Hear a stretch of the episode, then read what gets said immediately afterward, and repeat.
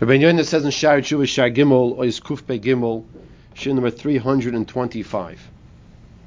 A person who does not keep to his word and other people are counting on him is a very big problem. And he's going to give an example. It's like the people who need rain and they see the rain clouds coming and the rain clouds, clouds come, but there's no rain. You know, as, as we had the schus to have the, a farmer who, who, who would appreciate, understand what that means. We, we, we look at rain, we think, ah, who needs the rain? It's, it's a nuisance. But of course, you can even explain to us and appreciate how much greater the rain is because we, we can't survive without rain. We all know we can't survive without rain. And here you see the rain clouds coming, and they come and they go. But what? You didn't drop the rain. Where's the rain? That's what Rabbi Yehuda tells us is likened to a person who promises an ani, Promise is a person who needs something. He needs, the person needs the rain. The ani needs this promise to be fulfilled.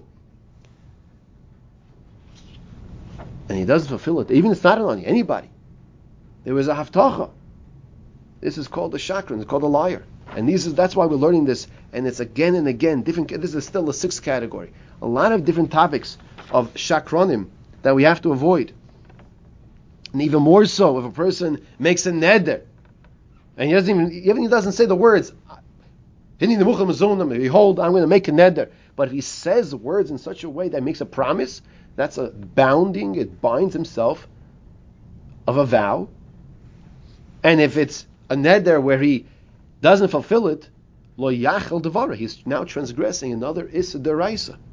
Besides for being a shakran, he promised, whether it's for charity or for someone else, and now he's not fulfilling this.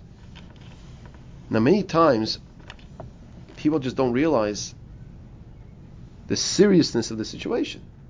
We talk, it's very easy to talk, and then we move on in life, and then we forget wait a minute, did, did, did this person just make a promise to that organization, or did he make a promise to that person? Something very serious. He ends off Kuf Pe Gimel with a person who praises himself in front of people for the gift he's going to give. Let's give an example. And unfortunately, these things happen. It's Yom Noraim. And there's a minhag in many shuls Yom Noraim is a time to help raise the funds for the basic Knesset, basic Medrash. And they auction off the aliyahs. Maftir Yoina, you know, in some places goes for thousands and thousands of dollars. Maftir Yoina. And you have sometimes people who will bid crazy amounts of money only to not pay it. And this is a massive problem.